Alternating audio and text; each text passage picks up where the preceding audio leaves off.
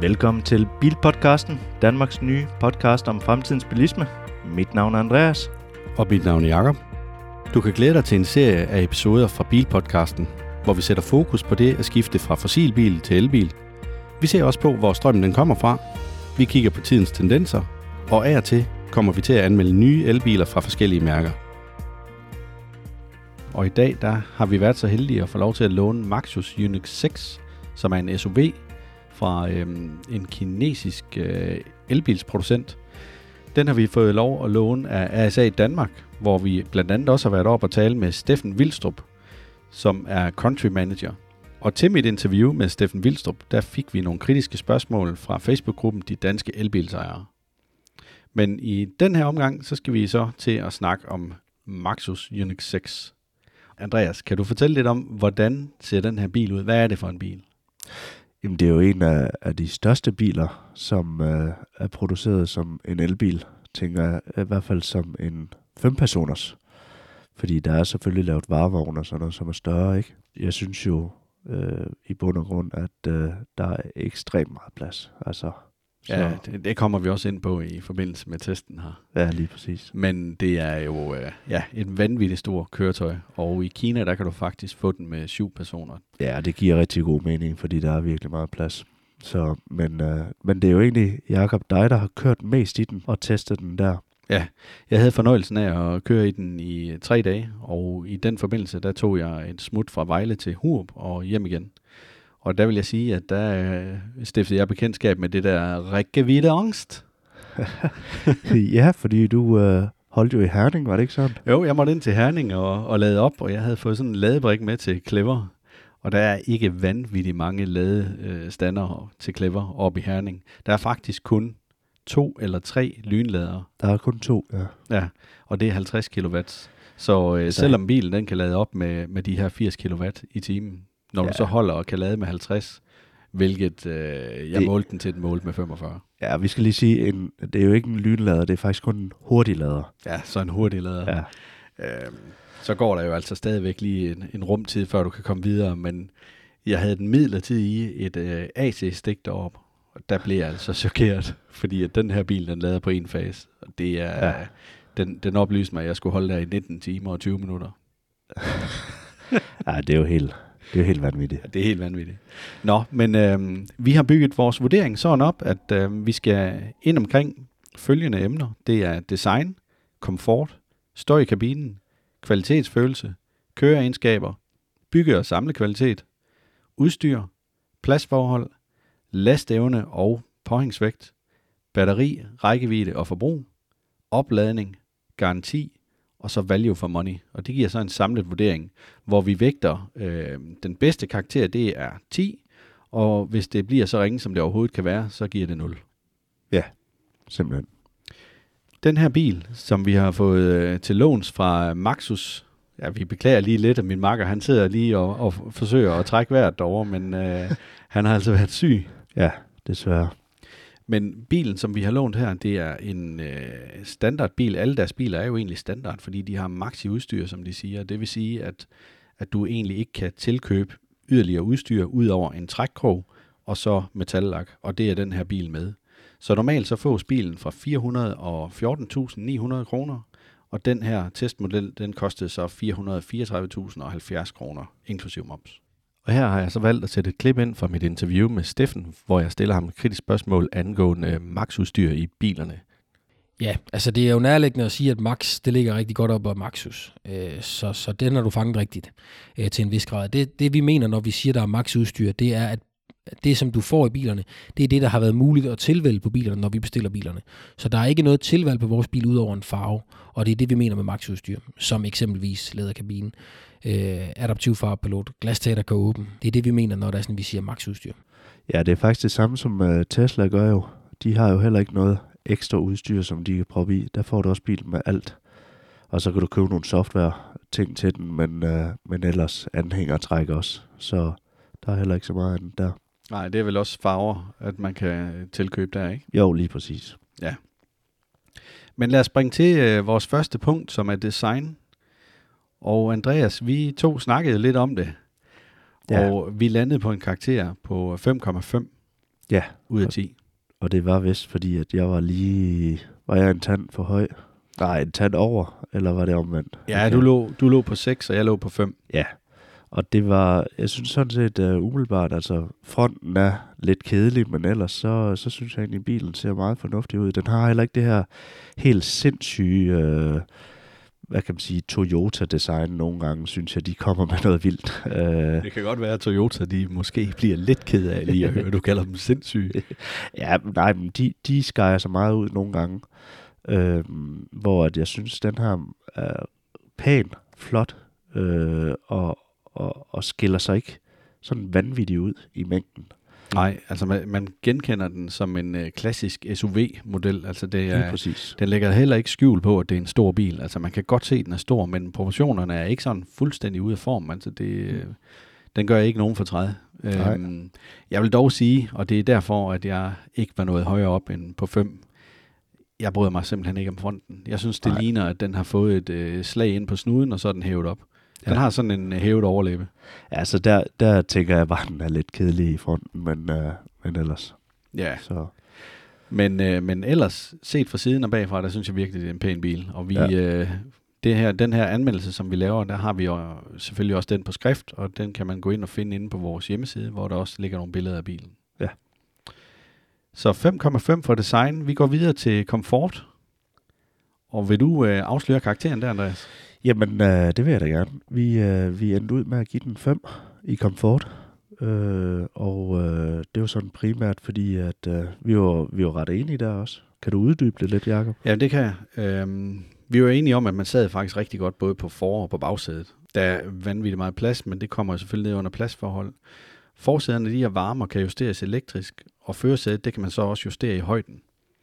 Selve rettet, Ja. ja. det, øh, det kan desværre kun justeres i, hvad hedder det, dybden. Du kan ikke justere op og ned. Ej, omvendt. Op og ned, men ikke i dybden. så der, der er lige noget, at, øh, at jeg skal rette der. så Den, Ja. ja. tager, den tager jeg lige om. nej, den tager vi da med nu. Ah, det bliver lidt amatøragtigt, gør det ikke? Nej, du tager altid mig med på sådan noget lort. Nu bliver det dig. Så er det derfor, du vil have mig til at snakke Ja. mest i dag. Ja, Nå. hvad hedder det? Og så er det ikke med varme, selve rettet. Nej, men, øh, men det er utrolig skuffende, at den ikke kan justere altså ind og ud. Ja, det betyder jo faktisk en del for komforten, når du ikke kan komme til at sidde helt rigtigt Ja. ja. for, øh, for rettet. Og det er jo også derfor, vi er, vi er lidt nede på en femmer. Ja, en anden ting, der gjorde, at vi røg ned på en femmer, det var det her med, at vi havde problemer med at få styr på varmen i kabinen. Ja. Når man indstillede den på de her 20-22 grader, så det var ligesom om, den kunne ikke rigtig varme det op. Nej. Man oplevede, at man øh, sad i træk nogle gange. Ja, og så hvis du holdt ved en uh, lader, så kunne du jo nogle gange slet ikke mærke, der var varme på. Nej, det var, det var faktisk lidt, øh, det var lidt underligt, det der. Ja. Og jeg ved ikke, om det kan rettes med en softwareopdatering. Det kan det muligvis, men vi kan jo ikke give karakteren anderledes, end hvad vi selv oplever. Nej. Og derfor så, øh, så ryger vi altså ned på, på 5. Bilen er jo så også udstyret med et væld af rum og kopholder og så videre, og, og der er aircondition, og så er der mulighed for at, at rense øh, luften igennem sådan et filter, der sidder i midterkonsollen, men det må simpelthen være en Kina-ting. Det virker i hvert fald meget sådan. Ja. så Det gør det. det godt gør nok. Jakob, øh, den næste, det er støj i kabinen. Og øh, der var vi meget enige om, at det er jo simpelthen ikke tilfredsstillende. Nej. Altså, øh, vi, vi er langt fra, hvad, hvad vi, vi følte, at den burde kunne i den her prisklasse her. Og, øh, og så opdagede vi jo begge to, at der var sådan en lille pivetone øh, over fra venstre side, altså når man Ja, kørte. Nu siger du lille. Jeg synes Ja. godt nok, at det var voldsomt. Ja, men jeg, jeg, jeg er altså bange for, at det er en fejl øh, på, på den bil, vi havde. Men, men altså, hvis, selvom vi så bort fra det, så, så var det altså ikke helt, helt up to date der. Nej. Det er jo også en stor bil, der er snak om her, så ja. den har jo en kæmpe vindmodstand, at den slår sig med. Og det kan selvfølgelig godt give noget, noget ekstra støj. Men vi lavede en måling ved 110 km i timen, hvor vi måler et gennemsnit på 87 decibel. Ja. Og det er, ja, det er, det er bare ikke super godt i forhold til hvad man ellers oplever øh, i kabinen i forhold til det, det udstyrsniveau, at den har osv., så, videre, så havde man egentlig en forventning om, at den heller ikke ville larme så meget. Ja, Men, men det der larm fra A-stolpen der, det, det var virkelig underligt. Altså det virkede som om, at den måske havde en defekt over ved den ene øh, A-stolpe. Ja, det tror jeg også, fordi når du som passager, så lå du faktisk ikke så meget mærke til det der, øh, så den, den var ikke i samme side, altså, Nej. så Og det, der lige netop er dejligt ved elbiler, det er jo det her med, at det ikke larmer så meget. Ja. Vi begge to ved mærke i, at det, den støjede rigtig meget. Der var meget dækstøj. ja, det var der også. Så Ja. derfor så var jeg faktisk inde og se, hvad er det for nogle dæk, at den er født med. Og det var egentlig nogle kvalitets sommerdæk fra øh, Dunlop, at den kørte rundt på. Ja. Øh, Som er oplyst til at, at skulle støje de her 70 decibel. Og det var bare ikke den følelse, vi sad med. Så vi lander altså kun på de her 2,5. Ja, Så kommer vi til noget helt andet, og det er kvalitetsfølelsen, Andreas. Ja. Kan du sige lidt om det? altså jeg var øh, utrolig begejstret for kvalitetsfølelsen. Man sætter sig ind i nogle lækre sæder, og, og sådan set øh, rettet er rigtig lækkert, og, og de fleste overflader, du rører ved, og sådan noget, det er bløde materialer og bløde, øh, blød læder eller sådan et eller andet. Og, og der synes jeg ikke, man kunne sætte øh, så meget på den. Altså, jeg, jeg synes virkelig, de havde gjort noget ud af materialerne og, og sådan noget. Øh, og det tænker jeg også, du er enig med mig i. Jamen fuldstændig, fuldstændig. Altså, jeg vil sige, hvis, hvis vi skal komme ind på et eller andet, som måske ikke var helt i top, så kan det være anlægget. Mm. Det var knap så god lyd, der var i det, og vi prøvede at ringe øh, til hinanden via Ja. øh, Bluetooth i, i selve bilen der, og det var bare en middelmådig brugeroplevelse i forhold til at, at høre, hvad der bliver sagt begge Ja. ja. veje. Ja, det, jo- det var lidt skuffende. I 2022 ikke også, vil man gerne have en bil, hvor det lyder som om, man sidder hjemme på kontoret. Det kan de jo finde ud af i dag. Der findes også biler derude, som har et infotainment-system, hvor du rent faktisk, når du holder stille og lader op, kan, har mulighed for at få Netflix på, for eksempel. Ja. Så du kan bruge tiden på, på noget, og den har jo en fin stor skærm, så hvorfor ikke uh, give muligheden for det? Men det er der altså ikke mulighed for.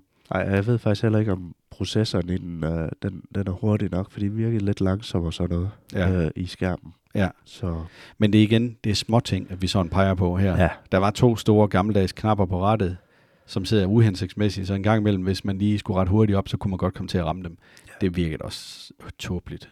ja, ja, lige præcis. Altså sådan nogle ting. Der, der mangler lige den sidste gennemtænkning, Ja. ikke? Ja. Men, men overordnet set, når man sætter sig ind i bilen, så du, altså, du har fornemmelsen af kvalitet.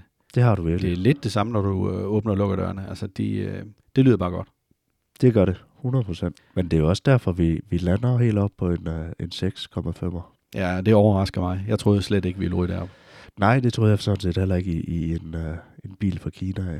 Nej, men jeg tror, øh, jeg tror, man skal passe på, fordi kineserne, de er altså på vej. Man, Ja. kan, man kan godt se, hvor de, øh, hvor de kommer henad her. ja, og de vil, de vil gerne det europæiske marked. Køreegenskaber er til gengæld øh, sådan middelmodige. Vi lander på 5 ud af 10.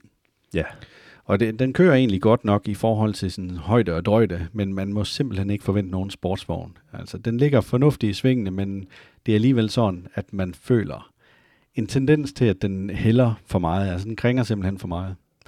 Bilen den er sådan afstemt et sted mellem komfort og så en hård undervogn, øh, men vægtskålen den, den peger mest på komfort. ja. Og det, men altså, i vores tilfælde, vi kan jo begge to godt lide komfort. Øh, så, så for vores vedkommende, så er det egentlig okay. Jeg lavede egentlig lige en sjov test med det her lane assist. Det virker bare ikke ret godt. Den skal, de streger der på vejen, de skal nærmest være tegnet op og øh, forbundet med en snor, for at den kan se dem. Altså det er helt vanvittigt, så tydelige de skal være. På en motorvej, der går det lige, der kan den godt finde ud af dem. Ja, okay. Så lavede jeg en test, hvor øh, jeg så valgte ikke at ville tage rettet, og så cirka efter 15 sekunder, så kommer der nogle øh, lave advarselstoner, øh, hvor efter at, at selve systemet, der, det slår fra, men det bremser ikke, så så vil jeg bare have kørt galt. Der er mange Ja. andre systemer, der bremser de jo faktisk bilen ned. Det er lidt uhensigtsmæssigt, det der. Ja, det må man sige. Det må man sige. Ja. Og den automatiske fartpilot der, ja, det er altså heller ikke okay. Altså, Der, når bilerne de kører ind foran dig, så bremser, så bremser den ned hele tiden. Ja, så går den i panik. Altså, ja, Ja, altså. du kører hele tiden og bremser og ja. accelererer og bremser og accelererer. ja. Så det er lige til at blive køresyge af det der, faktisk. Ja, det, er- det, er ikke, øh, det er ikke særlig godt. Jeg havde faktisk en oplevelse med øh, adaptiv fartkontrol. Ja. Og jeg kom kørende forbi en lastbil, hvor der var meget opsprøjt for vejen, fordi det var noget rigtig møgvejr, jeg kørte i. Så koblede den fuldstændig fra. Altså, den kunne slet Nå. ikke finde ud af det. Det jo fordi, den- at øh, radaren ikke kunne se noget der. Den slog simpelthen fartkontrollen fra. Den troede måske, der var en bil eller et eller andet. Okay, det, det er jo Det- ret farligt. det er underligt, synes jeg. Ja. Men det øh, oplevede jeg altså et par gange. Og det var ikke fordi, at der var aquaplaning på vejen, fordi så plejer bilerne at, at koble fra, men det Ja. var der ikke her. Og så genkender den jo så også de fleste vejskilte. Det er jo også noget, at den kan, den her bil.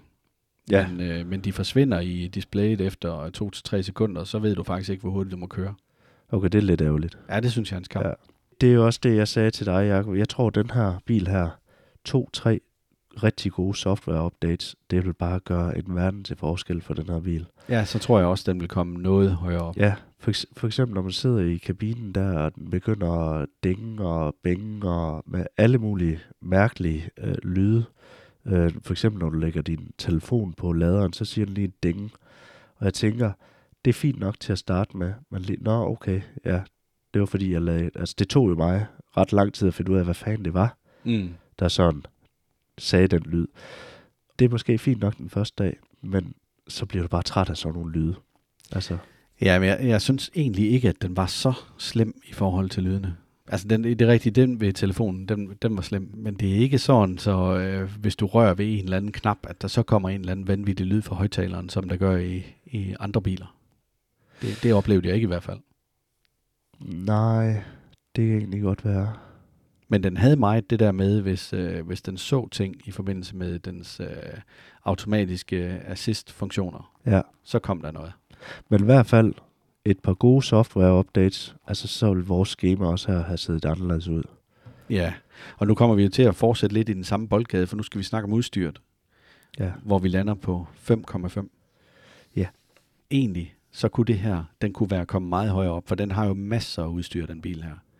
Men problemet er bare, det hjælper ikke noget at hælde en, en røvfuld udstyr i en bil, og så komme med et eller andet middelmåde, så det ikke rigtig virker efter hensigten, eller det virker bare ikke godt nok.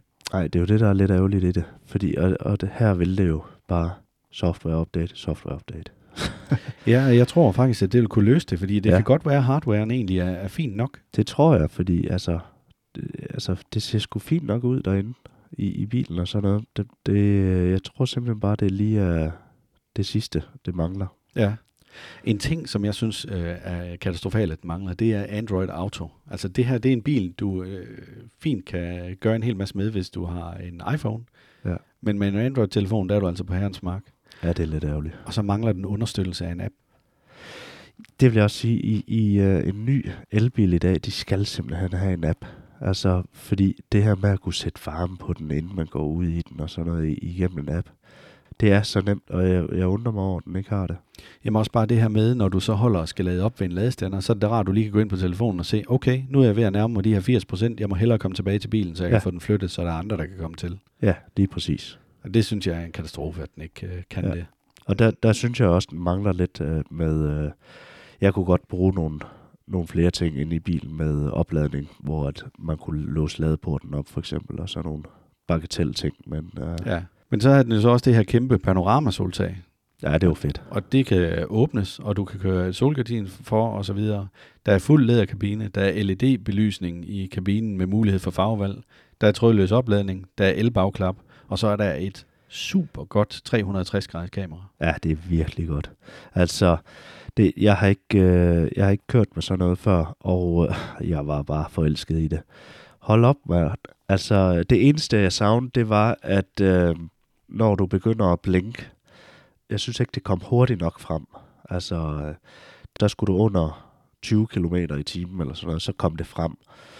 Men der kunne jeg godt have brugt det lidt før. Ja, Ja. så du ikke skulle øh, kigge ud i spejlet, men du kunne nøjes med at kigge på skærmen. Ja, i princippet, ja. Ej, jeg tænker, det er fint nok, at øh, den får lov til det. ja, lige præcis. Udover det, så synes jeg egentlig ikke, at... Øh, altså, det, det er jo grunden til, at vi ikke kan give den mere end 5,5. Det er fordi, at, at de der mangler, der så er, som for eksempel øh, Android, det kan du ikke vælge til. Og så at noget af det her ekstra udstyr, udstyr, der er kommet i, jamen, det er bare ikke godt nok. det er jo heller ikke for at række den fuldstændig ned, fordi der er også gode ting. Altså, Jamen overhovedet ikke da. Altså, øh, så jeg har da en datter her i huset, som synes, at det er verdens fedeste bil. Ja. Altså, sådan som tingene er lige nu, Ja. der synes hun virkelig, at det var, det var bare en, kanonbil. Ja. Det var, hun havde virkelig en god oplevelse, da vi øh, prøvekørte den. Men det var, den har jo også sådan en sjov detalje, hvor at det der LED-belysning i rundt i dørene, ikke også? Hvis du så åbner din dør, så begynder det jo så at blinke. Og det ved jeg ikke, om det ligesom er for at gøre opmærksom for andre bilister, der, det, det der tror jeg, det er. Ja. Det er sådan en øh, ekstra form for passiv sikkerhed, der er der. Bygger og samlekvalitet, der er vi jo faktisk kommet øh, helt op på en syver. Den gør det skide godt. Altså, vi har været rundt og se panel gaps øh, og sådan noget, og det, det havde den ikke rigtig så meget af. Nej. Så, Nej, jeg synes faktisk ikke, der var en, øh, en finger at sætte på det. nej. Også når du kommer indenfor i kabinen, så øh, der er ikke noget, der rasler, der er ikke noget, der knirker eller knager. Altså det er, øh, det, det er virkelig skruet godt sammen, det her. Det, og det er, det er faktisk overraskende, Ja, synes jeg, fordi man tænker så lidt, om det er noget fra Kina, ikke også? Det er nok, ah, der skal nok skrues på det i løbet af nogle dage, ikke? Men altså, der var sgu ikke noget. ja nu kom jeg jo til at kigge lidt på, på din Tesla Model Y, Mm. og når man åbner døren ved den, hvis det har regnet lidt, og du har kørt på våd vej, så er der bare masser af skidt hen langs panelerne i bunden. Ja. Og den her bil, Maxus, som jeg, Unix 6, som jeg, som jeg havde til Hurup og hjem igen, det er altså en, en tur på 370 km cirka. Ja. Der var ikke en dråbe derinde. Det var fuldstændig tørt. Så de tætningslister, der sidder der, de gør bare noget godt for bilen. Det, det fungerer virkelig.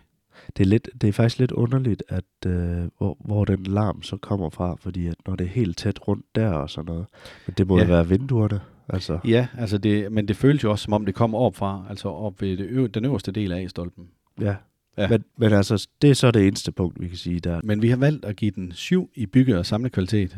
Og grunden til, at vi ikke kommer højere op 7, det er fordi, at når man kigger på øh, den måde, de har valgt at lave bagagerum på, der har de en plade, der ligger deromme, som er alt for blød. Så har de lagt sådan en metalstiver ind i bunden, for ligesom at understøtte det. Ja. Og det er nok noget af det, der gør, at øh, det virker sådan lidt ugennemtænkt. Fordi i princippet, så skulle det bare have været noget, som kunne holde til det. Men på den anden side set, så er det for at spare vægt, tænker jeg. Jamen, det tænker jeg også, fordi at den er jo ikke så god i, i, i forhold til vægt. Men, men altså, det virker også bare underligt, den her metalstiver, den, den runder, ikke også? Altså, Ja, Så det, enten så er der nogen, der har haft for meget i, i, i den, ellers så er den simpelthen designet sådan, og det, øh, det virker mærkeligt. Ja, det gør det. Så det står nede i en bue, det der gulv Ja. der, når der kommer vægt på. Ja. Øhm, nu ved jeg godt, at jeg blander tingene lidt sammen, men da vi snakkede om støj i kabinen, Ja. og det har også lidt at gøre med sammenkvaliteten, fordi at det, der er nogle sprækker imellem bagsæderne og så øh, chassiset af bilen. Men det er simpelthen fordi, at bagsæderne de skal kunne lægges ned separat. Så der er også en mulighed for at indstille dit eget bagsæde separat Ah, ja. ved tre forskellige sæder der. Ja.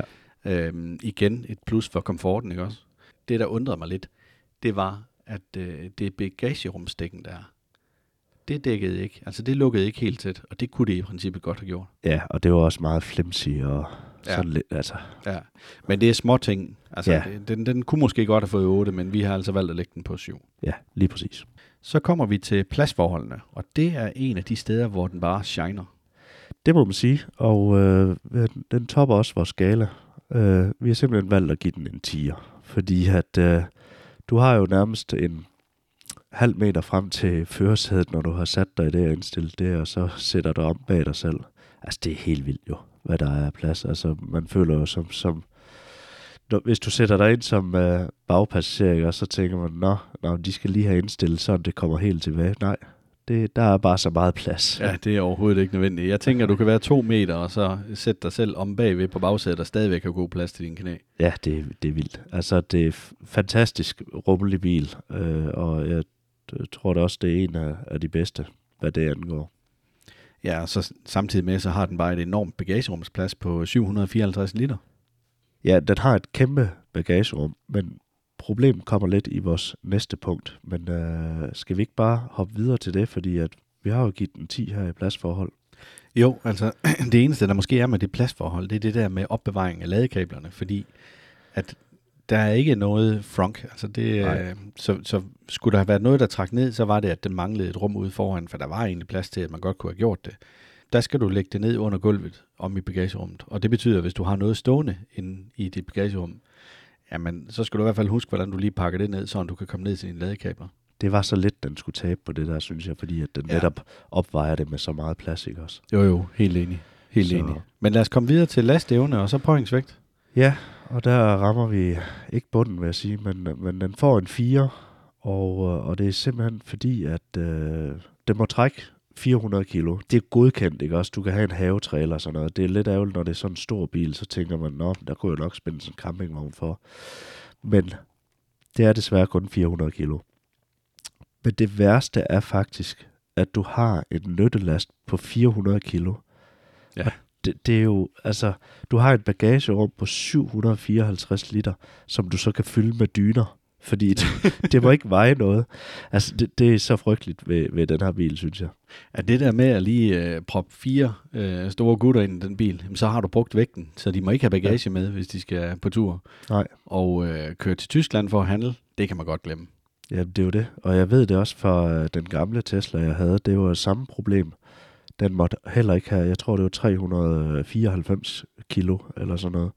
Ja. Og, og ja, du kan ikke komme afsted fire mennesker fyldt. Nej, men vi har det sådan lidt i forbindelse med vores karaktergivning her. Der, øh, de første fra 1 til 5, det er, vores, øh, altså det er selve nyttelasten i bilen, at vi giver karakteren der. Og der lander vi på en 2 her. Ja. Og så øh, de næste 5 point, det er for, hvor meget det må trække på krogen.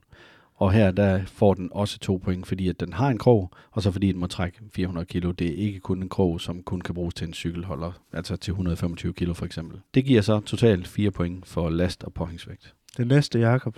Batteristørrelse, rækkevidde og forbrug. Der har vi landet på en, øh, en femmer. Og øh, det er jo øh, mest dig, der har kørt i den her, og øh, du, du havde jo egentlig var ret imponeret over den dag, hvor det var noget værre lortevejr. Den faktisk kørte okay langt. Altså det var virkelig noget forfærdeligt vejr. For det første så blæste det helt vildt, og det regnede meget, meget kraftigt 40% af tiden.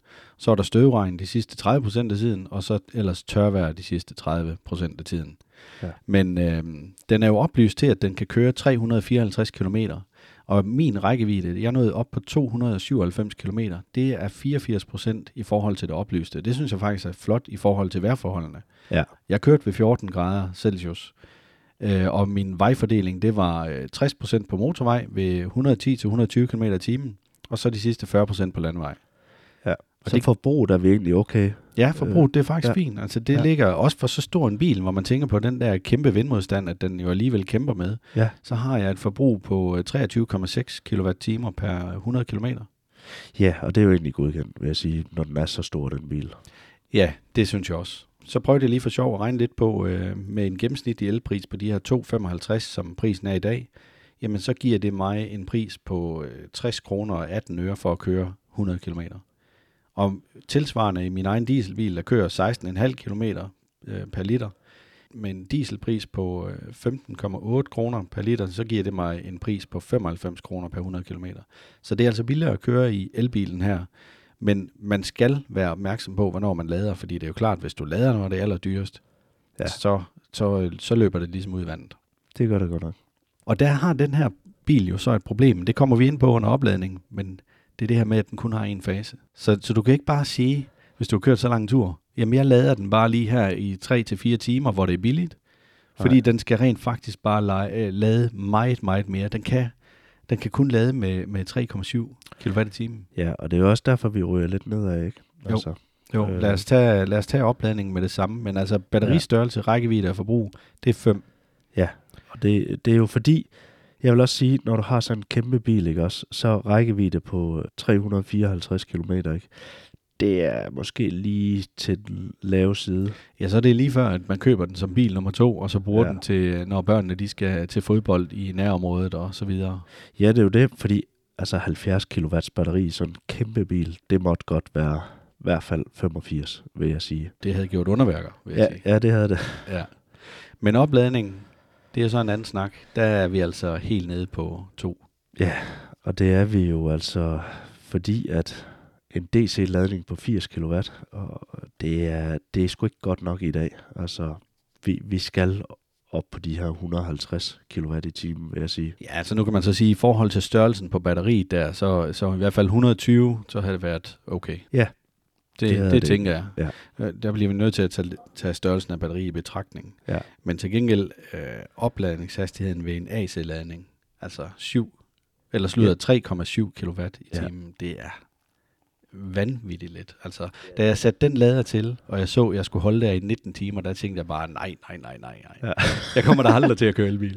Jamen, det, nej, det ville du jo ikke gøre, hvis det, det var det eneste, du skulle. 19 timer, ikke også? Hvis, når du kører så meget, som du gør, så kan du ikke engang nå at lade den op herhjemme, inden du skal afsted igen. Det er nej, jo det, der... nej, nej, den vil lige så langsomt blive ubrugelig. Så, så det, det er altså for let med en uh, enfaset. Ja. Det, det, øh, det skal være en trefaset i dag. Og jeg holdt så ved en øh, 50 kW lader, altså en DC-lader, hvor jeg lavede op fra 20 til 80 procent, og den opnåede bilen at lade med 47,5 kW i timen. Og det er altså godkendt, vil jeg sige. Ja, det er jo, det er jo i hvert fald tæt på max. Ja. Øh, på, men det er jo ladestanderen, der satte den begrænsning, for bilen kunne godt ja, ja. lade hurtigere. Ja. Øh, og det svarer så til, til 200 km, som jeg klarede på en time. Ja, og det er også lang tid jo. Ja, det er faktisk lang tid. Ja. Øhm, men, men det er simpelthen standeren, der ikke øh, kunne følge med der. Ja, det er det. Og vi, vi kan jo heller ikke, den 100% ladekurve kan vi heller ikke helt give. Altså, hvis vi, så skulle vi have haft en 80 Ja. ja. kW lader. Så. Men altså i hvert fald, det her med, når du kører rundt hen til en DC-lader med 50 kW, og du propper stikket i, og du får 47,5 kW fra start af. For det er jo det, du gjorde, ikke også, Jacob? Jo. Ja, og det, det er altså godkendt, øh, fordi så, så bruger de heller ikke særlig lang tid på at varme dit batteri op, eller sådan et eller andet pjat. Så det er altså godkendt. Ja. Men, men til gengæld så øh, vil jeg sige, at den spildte så øh, øh, 4,85 procent af strømmen. Det var simpelthen bare ren spild. Det. Ja. nåede ikke med over i batteriet fra laderen. Nej. Og det ser man på, på mange biler. Øhm, Ja. Men hver gang vi laver en biltest, så vil vi forsøge at finde ud af, hvor meget spild der reelt har været på bilen. Ja. Men det næste, det er jo så øh, garantien. Og øh, her øh, har Maxus egentlig en rigtig god garanti, og det er også derfor, vi giver den 8. Og det er, det er på grund af, at øh, de giver 5 år eller 100.000 km på, på bilen. Og på batteriet, der giver de så 8 år eller 200.000 km. Og det er rigtig fornuftigt. Ja, det vil jeg sige, det er, det er godkendt. Det er jo mere end øh, nogle tyske mærker, de har. Ja, lige præcis. Så de stoler mere på den her, deres egen bil, end tyskerne gør. Ja. og det siger måske lidt mere om, om kineserne, end, end det gør med europæerne. Ja, det er jo det. Men value for money, det er jo så øh, det springende punkt for den her bil, hvor ja. Vi har valgt at lægge den helt op på 6,5. Og det er jo lidt sjovt det her, fordi at øh, 6,5 ud af 10, det er jo en ret god karakter for value for money. Ja. Og når vi har læst og set andre bilanmeldelser af bilen, så bliver den høvlet ned for, at den er dyr. At man simpelthen synes, det er for dyr en bil. Og der kan jeg ikke følge dem. Altså det kan Nej. jeg simpelthen ikke forstå, at man kan få sig selv til at sige, at så stor en bil med så meget udstyr, at det er dyrt. Fordi Nej. Hvis man skal finde en bil og sammenligne, du kan ikke, der findes jo ikke nogen biler, du kan sammenligne med lige nu. Så er Ikke- du i en uh, Model X måske. Ja, altså, øh, man kan sige, at du har desværre jo kun de her fem sæder. Men ellers, så synes jeg jo, at du får kæmpe bagage. Du får masser af plads. Og, og en, Og en kvalitetsfølelse. Ja, altså, det gør du du også. føler jo virkelig, at du sidder i et kvalitetsprodukt, når du sidder inde i bilen. Ja. det, det er ikke bare, at du sætter dig ind i ren plastik. Det er Nej, nej, nej. virkelig, virkelig lækkert, det du sætter dig ind i og sådan noget. Det er ovenikøbet lavet med lir, så når du slukker og tænder bilen, så kører der sådan en lysshow hen over bagsmækken. Ja, det er ret fedt faktisk. det der med, at man ikke skal til at tilkøbe en masse ekstra udstyr, altså ja. Ja. det er bare prisen, det her. Det synes jeg, øh, det tiltaler mig. Men vi skal så også lige sige, at Maxus er jo et relativt ukendt mærke i Danmark. Og det vil formentlig trække ned i forhold til, at den kan have en usikker gensalgsværdi. Ja. Og så ved vi ikke rigtigt, jamen, hvor mange rustproblemer kommer der på en bil som den her. Altså vi hørte fra en, øh, det var en inde på Facebook-gruppen der, øh, som havde haft nogle problemer med Unique 5. Det synes jeg lyder skræmmende, men, men lad os nu lige øh, lad, os, altså lad tvivlen komme bilen til gode, fordi at jeg synes virkelig, at det virker som om, at de har gjort meget ud af den bil her. Der, ja. Ja. hvor, hvor den trækker ned i forhold til value for money, det er det her med, at ekstra udstyret. Det kan godt være, at der er rigtig meget af det i bilen, men det hjælper ikke noget, når det ikke virker godt nok. Nej, og så er der også det lidt for lille batteri, ikke også? Altså, Ja, Ja. og den etfases lader der. Ja. ja. det, øh, Hvis de nu bare skiftede den etfases lader, nej, men altså, så havde de jo en sikker vinder her, synes Ja. jeg. Ja. Men ellers, som det sidste punkt, vi mangler, det er sikkerhed, og det er jo ikke med til vores øh, karaktergivning, så vi kan Nej. jo sådan set godt oplyse, hvad øh, karakteren er overordnet på bilen. Og der ligger vi ta ta ta ta Ja. på 5,6 Yes. ud af 10. Og det er egentlig okay. Det synes jeg faktisk, det, er, det var mere, end hvad jeg havde regnet med, at vi ville komme til at give den. Ja, det var det faktisk også for mit vedkommende. Ja. Altså, men øh, det er et fornuftigt køb. Ved du, hvad det sjove er? Grunden til, at jeg synes, at det var mere, end hvad jeg ville have givet den, det er fordi, at da jeg startede med at se på bilen, der så jeg fronten af den. så tænkte jeg bare, nej, nej, nej, nej, nej. Ja, Men den vinder altså ved bekendtskab. Ja. Det gør det er den. jo det. I forhold til sikkerheden, hvis vi lige skal slutte af på det, Ja. så øh, findes der ikke noget resultat på Euro NCAP i forhold til øh, test af en Maxus Unix 6. Men platformen den har fået 5 stjerner ved den kinesiske version af NCAP tests. Og den har nødbremse, og den har øh, alt muligt andet sikkerhedsudstyr, både passivt og aktivt. Men øh, de kan desværre ikke fremvise en øh, europæisk test af, altså se- crash test af bilen. Nej. Øh, Så det skal være lidt op til, til dig som forbruger, hvad, ja. hvad du selv tryg ved? Altså er det, øh, er det godt nok for dig, at den er blevet testet af nogle kinesere, som egentlig tester efter efterhånden fuldstændig samme standard som den europæiske norm? Grunden til, at vi ikke har den med indenover, vi vil nok give den et lille nyk for den. Men det skal folk selv bestemme, tænker jeg. Ja, så vil vi ikke have, at vores test de skal afspejle noget, som der er nogle andre, der har testet. Altså det skal være vores egen holdning og mening til bilen. Ja. Og det vil det ikke være i forbindelse med sikkerheden. Jo, vi vil godt kunne altså, sige godt og skidt om den i forhold til, om der er x antal airbags i, eller om den har alt muligt andet sikkerhedsudstyr. Men det der med at øh, lade den køre ind i noget og så videre, det er der nogle andre, der har testet, og det, øh, Vi har ikke lige ressourcerne til det. Nej, men vi skal heller, vi skal heller ikke øh, ud i, at, at, at vi er afhængige af nogle andre, der tester den, fordi at der er også biler, som ikke er testet, og som ikke bliver testet. Ja. Og Så. øh, hvor vi kan risikere at have dem, inden at de kommer Ja, lige præcis. igennem sådan en NCAP-test. Ja. Jamen, øh, Andreas, det var en sand fornøjelse. Det var et længere afsnit om øh, vores øh, bil her fra Maxus Unix 6. Ja, vores først testede bil. Vores Så- første testede bil, ja. ja. Og nu vil vi faktisk stille over til interviewet, som jeg havde med Steffen Vildstrup fra RSA i Danmark, hvor vi snakkede en hel masse forskellige spørgsmål igennem, og også lidt at høre lidt om, jamen hvad er RSA i Danmark for en størrelse, og Ja. er det egentlig svært at være ny øh, elbilsproducent eller elbilsmærke i Danmark? Ja, og det glæder jeg mig til at høre. Det kommer her. Velkommen til denne speciale episode af Bilpodcasten, hvor vi har et interview med country manager Steffen Vilstrup fra RSA Danmark, der blandt andet importerer Maxus. I dette interview skal vi høre lidt om Steffen. Vi får svar på, hvad RSA Danmark er for en størrelse, og i forbindelse med dette interview har vi også testkørt elbilen Maxus Inus 6, som skal have en anmeldelse med på vejen.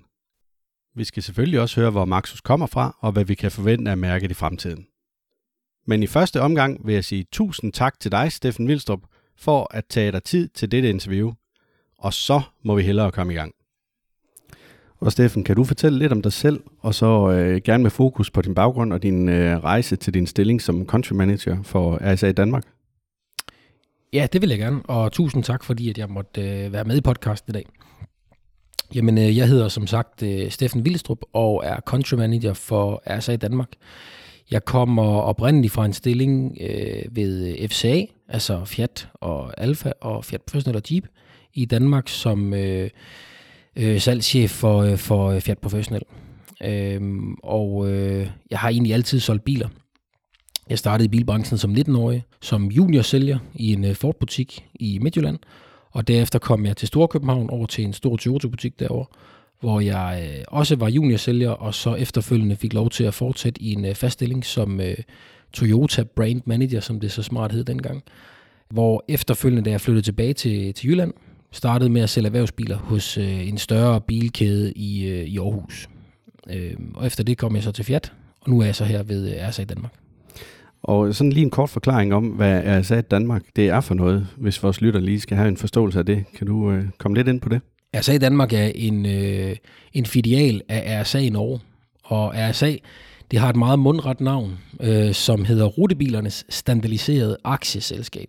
Og RSA i Norge er en stor og øh, gammel virksomhed, som har eksisteret siden 1936. Og man startede med at øh, importere biler i øh, 1983, og det var Suzuki dengang. Efterfølgende har man fået Isuzu til, og så havde man også fra 2009 til 2015, der havde man også importen af FCA's brands, altså Fiat, Fiat Professional, Jeep og Alfa Romeo. Øh, I 2001 begyndte man at øh, også ville sælge biler detail, så i 2001 startede man med at opkøbe og etablere en bilkæde, som hedder RSA Bil. Og det er vi så en filial af i Danmark, øh, ligesom man har en filial i Sverige og Finland. Og grunden til, at vi sidder her i dag, det er jo fordi, vi skal snakke lidt om øh, Maxus og Maxus' historie, og så efterfølgende så skal vi ud og prøve den her Unix 6. Men vil du komme ind på øh, selve historien med øh, Maxus? Altså jeg ved, at øh, der er en baggrundshistorie i forhold til det her med, at den kom fra øh, LDV i England. Maxus er jo egentlig et, øh, en udspringer af et modelnavn, som hed LDV Maxus, som var en 3500 kilos øh, kassebil fra LDV. Øh, man køber i 2009 øh, øh, det her selskab, der hedder British Motor øh, øh, Compound, som omfatter LDV-platformen, og det køber SAIC Motors i Kina tilbage i 2009. Og der, øh, der synes man, at navnet Maxus klinger bedre end navnet LDV, og derfor så ændrer man navnet fra LDV til Maxus. Grunden til, at man ikke valgte at gå videre med LDV, er det fordi, at, øh, at man ikke synes, det stod stærkt nok? Altså det var mere stærkt som at køre videre med Maxus? Man synes i hvert fald, at navnet Maxus havde mere pondus end, øh, end LDV, og derfor ændrede man navnet. Nu har vi snakket lidt om, øh, hvornår Maxus det kom til Danmark, og øh, der startede de med at satse lidt på varebilerne. Hvad er der af udfordringer ved at være en ny spiller på det danske bilmarked? Det kan jo godt være sådan lidt, øh, lidt konservativt må man sige. Nu siger du, at vi startede med at sælge varebiler. Jeg vil jo stadigvæk uh, våge den påstand, at Maxus fremadrettet også vil være et, en stærk spiller på varevognsmarkedet, eller på varevognsmarkedet øh, i, uh, i Danmark og også i Europa. Ja. Når vi snakker elektriske uh, uh, kassebiler og varebiler. Altså, vi møder meget nysgerrighed fra dem, som som måske øh, ikke helt forstår øh, den måde, verden den er øh, strikket sammen på i forhold til øh, produktion af biler og elbiler. Fordi Kina er faktisk øh, den største øh, elbilsproducent øh, i verden, som det er nu. Så det her med at være ny spiller på markedet, og så endda med kinesiske biler på gule skiver, øh, har ikke været nemt. Altså det er en, en, en fortælling og en forklaring, stort set hver gang vi har med en ny forhandler eller en kunde at gøre, i form af, hvad det egentlig er, en kinesisk elvarebil eller en kinesisk personbil, den egentlig kan og gøre. Men er det forskelligt i Danmark kontra andre lande i Europa? Hmm, jeg tror måske den danske mentalitet på nye bilmærker, altså tænk på dengang Hyundai og Kia kom, øh, tilbage i 90'erne, øh, der kiggede man også skævt til, at der kom biler fra den del af verden, hvor i dag der er det jo et anerkendt, altså begge to er meget anerkendte mærker, og øh, når vi snakker elbiler, nok også nogle af dem, der er længst fremme på teknologisk øh, vis øh, på bilerne. Så jeg tror, når, når, når man lige har med noget nyt at gøre i Danmark, så det her med janteloven og det her med, vi plejer at køre i, og så et eller andet mærke, øh, er måske sværere at bryde, end hvis du starter i Polen eller Tyskland, hvor man er mere åben for forandring, hvis jeg må sige det på den måde. Og hvor mange lande sælger man Maxus i i dag? 137 øh, øh, per dags dato, men man udvider jo øh, altså hele tiden set fra fabrikkens side af. Øh, vi hos øh, RSA øh, har omkring ni markeder, som det er i øjeblikket, øh, og udvider også øh, hele tiden. Ja. I form af at få mere territorie, i form af nye selskaber i nye lande i Europa. Øh, senest da vi startede i øh, Polen med et øh, RSA øh, Polen. Hvordan fungerer forhandlernetværket? Altså, hvad, hvad er planen her? Der tænker jeg umiddelbart sådan på udstillinger og mulighed for at prøve bilerne. Altså, når vi snakker forhandlernet, så er der jo forskel på at komme øh, med et personvognsprogram og et varevognsprogram. Øh, selvfølgelig har en personvognsforbruger øh, også behov for at kan komme på værksted, men ikke i lige så høj grad som en erhvervskunde øh, har. Og derfor så ser jeg på øh, det danske forhandlernet som, at vi skal kunne dække hele Danmark, øh, også øh, ude i yderområderne, hvor man også skal køre elbiler. Og øh, det, som vi siger til vores forhandlere, hvis man ønsker at være forhandler af Maxus, det er, at man skal have en øh, demonstrationsbil, og man skal også have en lærerbil på lager. Så de kunder, som kommer og kigger på bilerne, har mulighed for at prøve bilerne, men også har mulighed for at, at, at, at få bilen med hjem nogenlunde med det samme. Øhm, så alle vores forhandlere har en demonstrationsbil, som man kan komme og prøve. Er der forskel på, om garantien den bliver givet på en øh, privatbil eller på en øh, varebil? Nu tænker jeg især på altså erhverv og privat, fordi at hovedsageligt så vores lytter, det er private, men jeg kunne godt tænke mig at vide, om der er en forskel på de to biltyper. Nej, det er der ikke. Det er der ikke? Nej. Altså vores producent kigger jo på bilen, om det er en erhvervsbil, eller om det er en, øh, en øh, personbil. Det er, det er samme øh, garantiforpligtelse, vi har der. Jeg tror, når man snakker erhvervskunder, øh, så vil de jo nok hurtigere, altså GLS-manden, som kører i en øh, kassebil og kører 2.000 km om ugen, kommer nok hurtigere op på de 100.000, som garantien den holder sig indenfor, end privatmanden gør, som kører 15.000 om året. Så det er 100.000, at, der, at I giver garanti på? Ja. Er det 100.000 eller eventuelt x antal år? Ja, eller fem år. Eller fem år? Alt afhængig af, hvad der kommer først selvfølgelig. Ikke? Ja. Er det unikt for Danmark, eller, eller gør I det i hele Europa? Det er hele Europa. Og hvor ofte skal man så have bilen til service, for at man kan bibeholde den her garanti? Det er hver altså 24 måneder eller 30.000 km. Det gælder alle jeres modeller. Der er ikke noget specifikt for den enkelte model? Nej, altså vi havde en model til at starte på, der hed en EV80, som kører et andet interval, men dem har vi ikke flere i Danmark. Hvis nu uheld det er ude, og man skal ind og have lavet bilen, eller have den til service, hvor gør man så det hen? Det gør man ved en autoriseret Maxus-forhandler. Øh, det kan man finde på vores hjemmeside, eller bilens øh, instruktionsbog står der også et øh, kort med, altså et, et telefonnummer, man kan ringe til. Hvor mange, hvor mange autoriserede Maxus-forhandlere er der efterhånden i Danmark? Vi har 43 øh, udsalgssteder og værksteder per dagsdato. Og derudover har vi også Grønland og Færøerne og Island.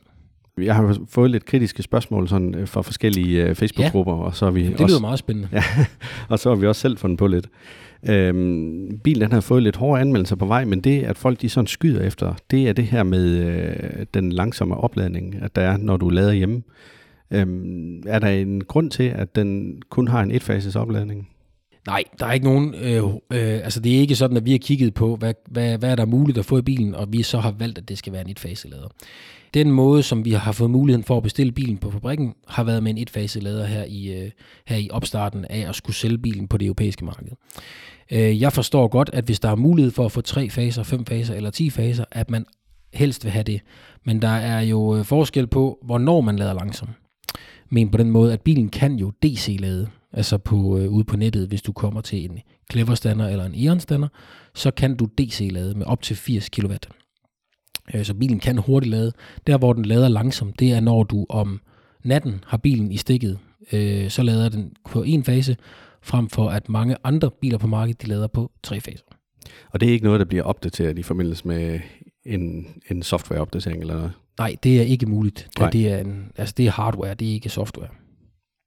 Så ved jeg i hvert fald fra nogle andre bilmærker, der har de det her med, at, at man har tidligere kunne komme med en fasefordeler på, og så på den måde være med til at booste opladningen derhjemme. Er det muligt med Maxus Unix 6? Hvis der er en udbyder, som udbyder øh, fasefordeling, ja, så er det en mulighed, men vi har ikke haft øh, held til at finde en, en udbyder til, øh, til fasefordeling, desværre. Nu havde vi et spørgsmål her i en tidligere episode i forhold til solceller og produktionen fra et solcelleanlæg. Og det er et 6 kW anlæg, der er tale om der. Så fik jeg et spørgsmål fra vores lytter, om det er muligt at begrænse opladningen af bilen, sådan at man følger de her cirka 6 kW, som solcelleanlæg kan producere. Nej, den funktion har øh, bilen ikke på nuværende tidspunkt. Nej, så det vil sige, der skal man sætte en, en nødlader på, eller en mormorlader på, eller, eller er det overhovedet muligt? Ja, altså du kan sige, at en mormorlader er jo, øh, ja, det kan man sætte på. Men, men med et 70 kW batteri, det, det tager meget, meget lang tid med en mormorlader, så det vil jeg ikke anbefale. Nej. Øhm, så skal ja. det være, hvis det er sådan, at du kun lige har kørt en, øh, en kort tur, og måske kun skal have 15 kW på, eller? Ja, det kan du selvfølgelig gøre, men jeg vil ikke anbefale Kan det skade bilen, at man lader så langsomt? Nej. Eller er det fordi, der er for meget spild, når man lader?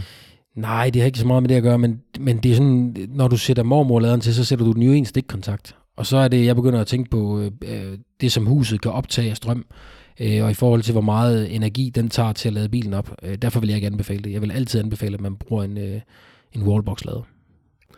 Nu har jeg selv en Android-telefon, og der ja. har jeg på fornemmelsen, at jeg er lidt dårligt stillet, når jeg kommer i en Maxus, kontra hvis jeg havde en Apple-telefon. Ja, det er du. Altså du kan sige, at fabrikken har et strategisk samarbejde med Apple, og derfor har man valgt at gå med, en, med, altså med Apple CarPlay, som det hedder. Og øh, for nuværende er det ikke muligt at få øh, eftermonteret øh, eller sat Android Auto i, øh, i vores Maxus-biler. Ved du, om det er noget, der kommer på et tidspunkt? Jeg skal selvfølgelig ikke kunne sige, at det ikke kommer ud i fremtiden, men i hvert fald for nuværende, der er det Apple CarPlay, øh, fabrikken har valgt at køre med.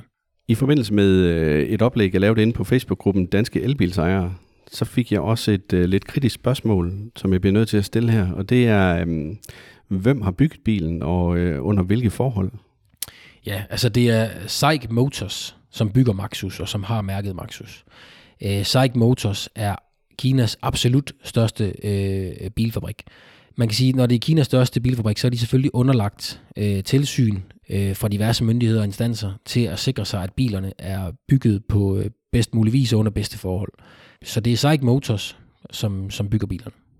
En producent som Lego har jo også øh, fabrikker nede i Kina, og de har jo også tilsynsordninger osv., så, videre, så, så det er jo samme standard øh, og vilkår, som, som de arbejder, der er der går ud fra. Ja, og så kan du også sige, at i og med, at Psych er i 137 lande, øh, og ser Europa som et øh, strategisk og vigtigt øh, marked, så, så producerer man også sine biler og sin, øh, sit ekstra udstyr under ordentlige forhold, for ellers er man jo godt klar over, at øh, der kommer en instans eller et tilsynsmyndighed, som du også siger i forhold til Lego, og lukker det ned, og så kan man ikke sælge bilerne på det europæiske marked. Så havde vi en, lige en kort snak herinde, at vi tændte for mikrofonerne, og det er jo det her med, at i jeres øh, reklamespots, så siger I, at øh, der er max udstyr i bilerne. Og jeg havde hele tiden tænkt, at Max udstyr, det er nok fordi, I gerne vil spille på navnet Maxus. Men jeg fik dog et kritisk spørgsmål i forhold til, at når der er Max udstyr i, hvorfor er der så for eksempel ikke Android Auto, eller varme i rettet, og automatisk op- og nedblænding, eller head-up display? Okay. Kan du komme lidt ind på, hvad det er, øh, I mener med Max udstyr?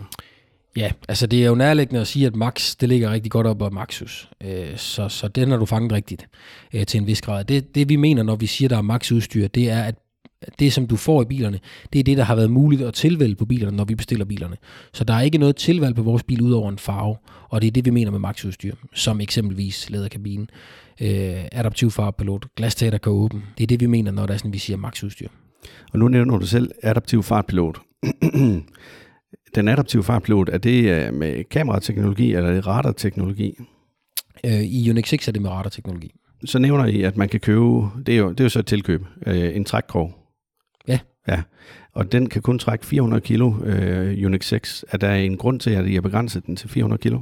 Jeg synes jo, når du sætter det øh, ord ind kun, at øh, du får det til at lyde negativt. ja, men, men det er, det, er, altså, det er jo ikke noget, vi som importør har valgt, at den kun må trække 400. Det er fabrikkens forskrifter, som siger, at bilen må trække 400. Og årsagen til, at man fra fabrikken har sagt øh, 400 kilo, det er øh, på grund af, at det er en elbil, og på grund af det med rækkevidden. Og der har man valgt at sige, at, øh, at 400, det tilsvarer en lille trailer, og det er det, man, man, øh, man ser, man gerne vil have på bilerne, og ikke en campingvogn som eksempelvis. Altså jeg har set nogle øh, forskellige øh, test af Unix 6 op fra Norge, og der klarer ja. den sig ekstremt godt i forhold til det med rækkevidden, fordi den, den øh, overpræsterer faktisk. Og så havde vi en snak lige før omkring det her med øh, batteriet, som er i øh, Unix 6'en. Er den aktiv eller passivt kølet? Den er aktiv kølet. Så aktiv køling, der mener du, det er fordi, at der er, den, det er vandbåret køling, eller... Ja, altså der sidder ligesom, øh, hvis du har med gulvvarme at gøre for eksempel. Nu er det mm. ikke, det er ikke gulvvarme, der sidder i den, men nu er det for ligesom at give dig forklaringen af, hvad der sker. Hvor øh, den, den køler eller varmer med vand via det system. Øh, og hvis det bliver rigtig varmt, så tager den også bilens airconditionsanlæg i brug til at køle batteriet ned. Ja, simpelthen for at opnå den øh, maksimale effekt af batteriet. Ja, Steffen, i forbindelse med prissætningen af Unix 6, der kan jeg se, at den er steget ret kraftigt siden, at den øh, kom på markedet. Hvad skyldes det? Ja, altså da vi lancerede den sidste år, der havde den en udsalgspris på 375.000 i rundetal. Øh, og i dag der koster den 415.000. Og det er ikke fordi, at vi som øh, øh importører importør eller vores forhandlere tager flere penge i lommen, men det er i forhold til den verdenssituation, som vi står i, øh, hovedsageligt øh, øh, vores, øh, altså den konflikt, der er i Ukraine, men også øh, forsyningskrisen, som vi står i. Og den øh, fragtomkostning, som vi har for at få bilerne fra øh, Psych Motors og til øh, Nordeuropa, den er steget så eksplosivt, at øh, vi har været nødt til at lade bilen stige i pris. Og det er, det er derfor, bilen den er steget så meget. Nu ved jeg ikke, om jeg må sige det, men du nævnte, at, øh, at det kostede 6.000 dollars for at få en...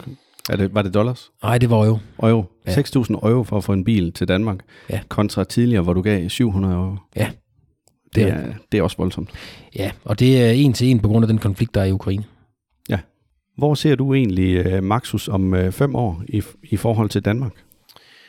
Jamen, det er jo et rigtig, rigtig godt spørgsmål. Øhm, nu nåede vi jo allerede sidste år, altså i 2021, en milepæl, som jeg håbede, jeg ville kunne trække frem til om fem år, hvor vi blev Danmarks mest solgte elektriske varebil. Øhm, med det program, som vi kender i dag fra Maxus, men også med det program, som er på vej fra Maxus i forhold til varebiler, der forventer jeg, at vi øh, om fem år, i hvert fald som minimum, er i top 3 over den mest solgte elektriske varebil i Danmark øh, og gerne på førstepladsen. Har I planer om at udvide forhandlernetværket? vi er altid på udkig efter øh, nye potentielle og gode forhandlere, øh, men for nuværende er vi egentlig tilfreds i de dele, vi, øh, altså med det forhandlernet, vi har. Men der er, når du kigger på, på landkortet, så er der nogle, øh, nogle blind spots, som vi skal have dækket. Så vi er på udkig efter forhandlere øh, de, de strategiske steder, hvor vi mangler.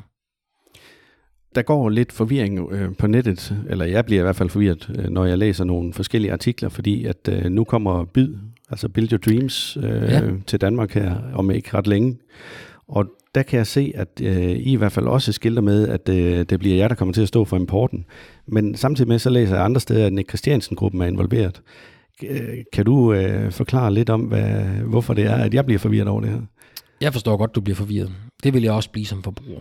Øhm, når vi snakker BUD eller byd, øh, så har man valgt for fabrikken at dele det op men på den måde, at når vi har med LCV at gøre, altså Light Commercial Vehicles, kassebiler, varebiler og lastbiler op til 7,5 tons, så er det også fra RSA og RSA Danmark, som har importen af, af, af, den, øh, af det segment af biler. Okay. På øh, personvognsdelen har BUD valgt en anden vej, end den vej, som vi vil gå. Vi vil gerne gå med den vej, som vi har på Maxus, hvor vi har et stort bredt forhandlernet, øh, hvor BUD øh, hellere vil gå med en, en anden løsning, som Nick Christiansen-gruppen helt sikkert også øh, vil kunne løfte øh, til fulde, det er jeg sikker på.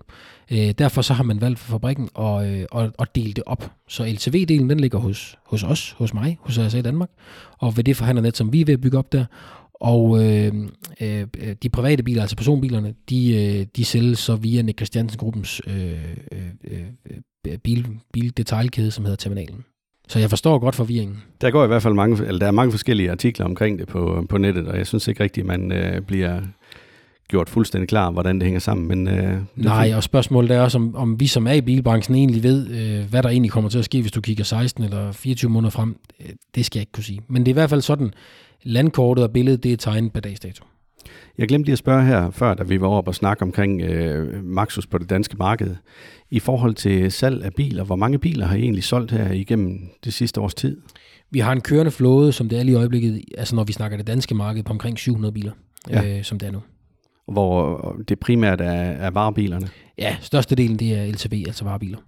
Jamen Steffen, øh, hvis du ikke har mere tilføje, så vil jeg i hvert fald sige tusind tak, fordi du tog dig tid til det her interview. Ja, og tusind tak, fordi jeg måtte være med. Det var slet. Tak fordi du lyttede med. Gå ikke glip af næste episode. Tryk på følg eller abonner. Stil eventuelt et spørgsmål på vores Facebook-side, Bilpodcasten. Og så snupper vi en af de spørgsmål i et senere afsnit. Indtil da, have det godt derude.